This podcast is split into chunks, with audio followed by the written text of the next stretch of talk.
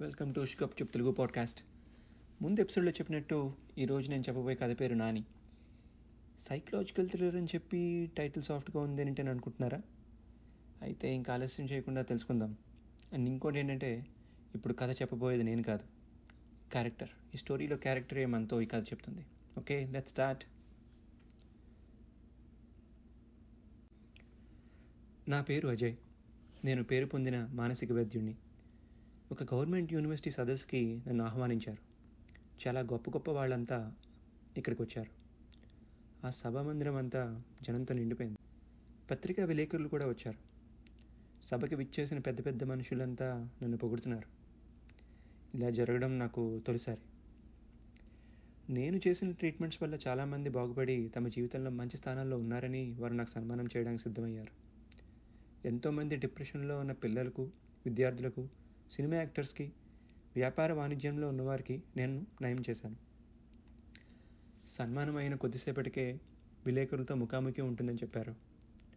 అంతా ఘనంగా జరిగింది. పత్రికా విలేకరులతో ముఖాముఖి సమావేశం ఆరంభమైంది. ఒక విలేకరి అజయ్ గారు మీరెంతో గొప్ప మానసిక వైద్యులు కదా. మరి మీరు ఎప్పుడైనా డిప్రెషన్ గురయ్యారా? చాలాసార్లు గురయ్యాను. ప్రతి మనిషి ఏదో సమయంలో డిప్రెషన్కి గురికాక తప్పదు. ఇప్పుడైతే మరీను. మనమంతా ఒక రేసులో ఉన్నాం కదా. ఇంకో విలేకరి. సినిమా యాక్టర్స్కి సెలబ్రిటీస్కే ఎక్కువగా ఎందుకు డిప్రెషన్ వస్తుంది? అలా అంటే ఏమీ లేదు. మీరు అన్నారుగా సెలబ్రిటీస్ అని. అందుకే వాళ్ళ విషయాలు మనకు తెలుస్తాయి. మీతో పనిచేసే వాళ్ళకి మీ ఇంట్లో వాళ్ళకి డైలీ మాట్లాడుతున్న ఫ్రెండ్స్కి కూడా ఇది ఉండవచ్చు. బేసిక్గా ఫీవర్ ఉందంటే టెంపరేచర్ చెక్ చేసుకుంటాం. కోల్డ్ కాఫ్ అలా ప్రతిదానికి ఏదో ఒక సిమ్టమ్ ఉంది. దీని సిమ్టమ్ మనం చాలా దగ్గర నుండి అబ్జర్వ్ చేయాలి. బిహేవియర్ యాక్టివిటీస్లో ఇలా చాలా ఉంటాయి చూడడానికి. And coming to your question బేసిక్గా we all are train for success ప్రతి ఫ్యామిలీలో ఒక ఇమాజినరీ బుక్ ఉంటుంది. అది ఆ ఫ్యామిలీకి బైబిల్ ఖురాన్ భగవద్గీత లాంటిది. అందులో పేరెంట్స్ కేవలం సక్సెస్ గురించి మాత్రమే మెన్షన్ చేస్తారు. పొరపాటును కూడా. ఫెయిల్యూర్ గురించి ఎక్కడే చెప్పరు. నీకు ఫస్ట్ ర్యాంక్ వస్తే ఫోన్ కొనిపెడతా అని సక్సెస్ అయ్యే పేరెంట్స్ ఎక్కువగా కిడ్స్ని అలవాటు చేస్తారు. అలానే ఇంట్లో డాడీ బిజినెస్ చేస్తే కిడ్ కూడా బిజినెస్ చేయాలని ఏం చదివినా చివరికి అదే బిజినెస్ చేయాలని. అదే కనుక డాడీ సాలరీడ్ ఎంప్లాయ్ అయితే కొడుకు ఏదైనా బిజినెస్ చేస్తానంటే ఎందుకురా రిస్క్ అని ఏదో జాబ్ చేసుకోమంటారు.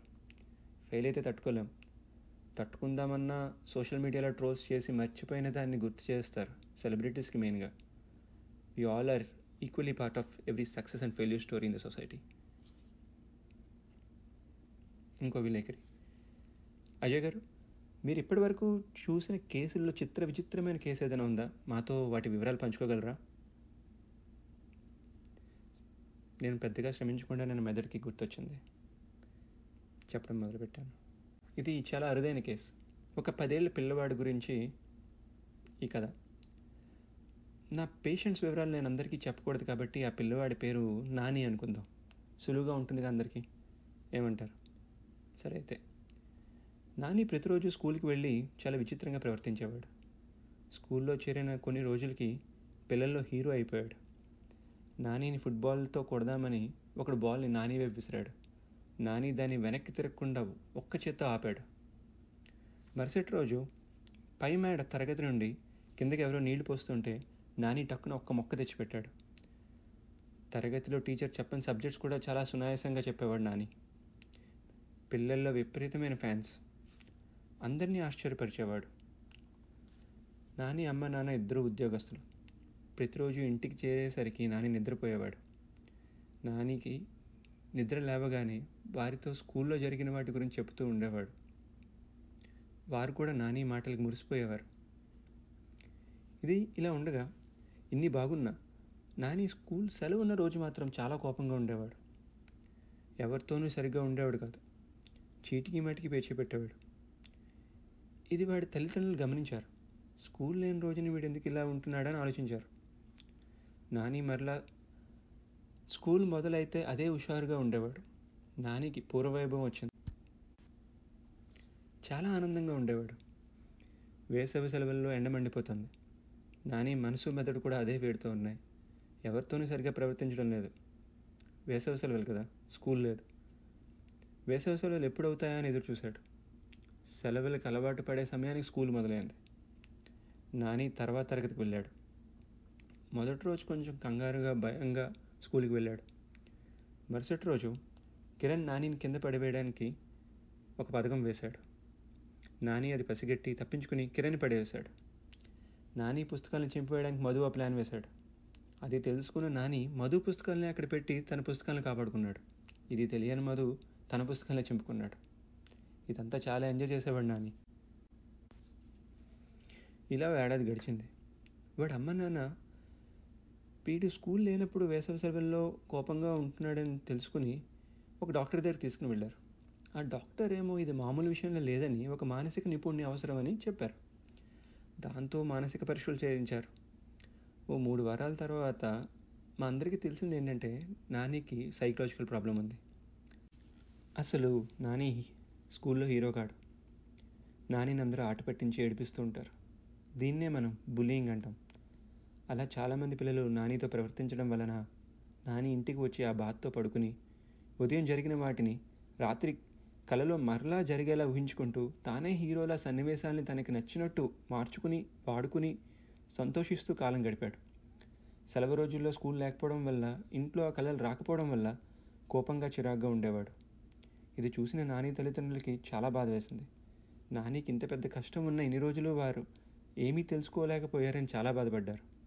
ఇంకా ఆలస్యం చేస్తుంటే నిజానికి నాని పరిస్థితి చాలా దారుణంగా ఉండేది. నాని ఎంతో కష్టంగా ఇంటికి వచ్చి ఇష్టంగా కలలు కంటున్నాడంటే దాని వెనుక ఎంతో కృషి ఉండాలి. తనని తాను సంతోషపెట్టుకోవడం కోసం అతని మెదడు ఎంతో శ్రమించింది. నిజానికి ఇది మంచిది కాదు. పిచ్చివాడు అయిపోయేవాడు. ఇంకొన్ని రోజులు ఇలా చేసుంటే. మనం చాలా సరదాగా మొదలు పెడతాం. తోటి విద్యార్థిని సాటి ఉద్యోగిని ఆట పట్టించడం. కానీ కొంతమంది ఒత్తిడికి లోనై ఎవరికి చెప్పుకోలేక ఆత్మహత్య చేసుకున్న సందర్భాలు కూడా ఉన్నాయి. వెటకారం ఎటువంటి స్నేహాన్నైనా చెడగొడుతుంది. నేను ఇదంతా చెప్తున్నంతసేపు ఎవరు మాట్లాడలేదు. ఇంతలో ఇంకో విలేకరి.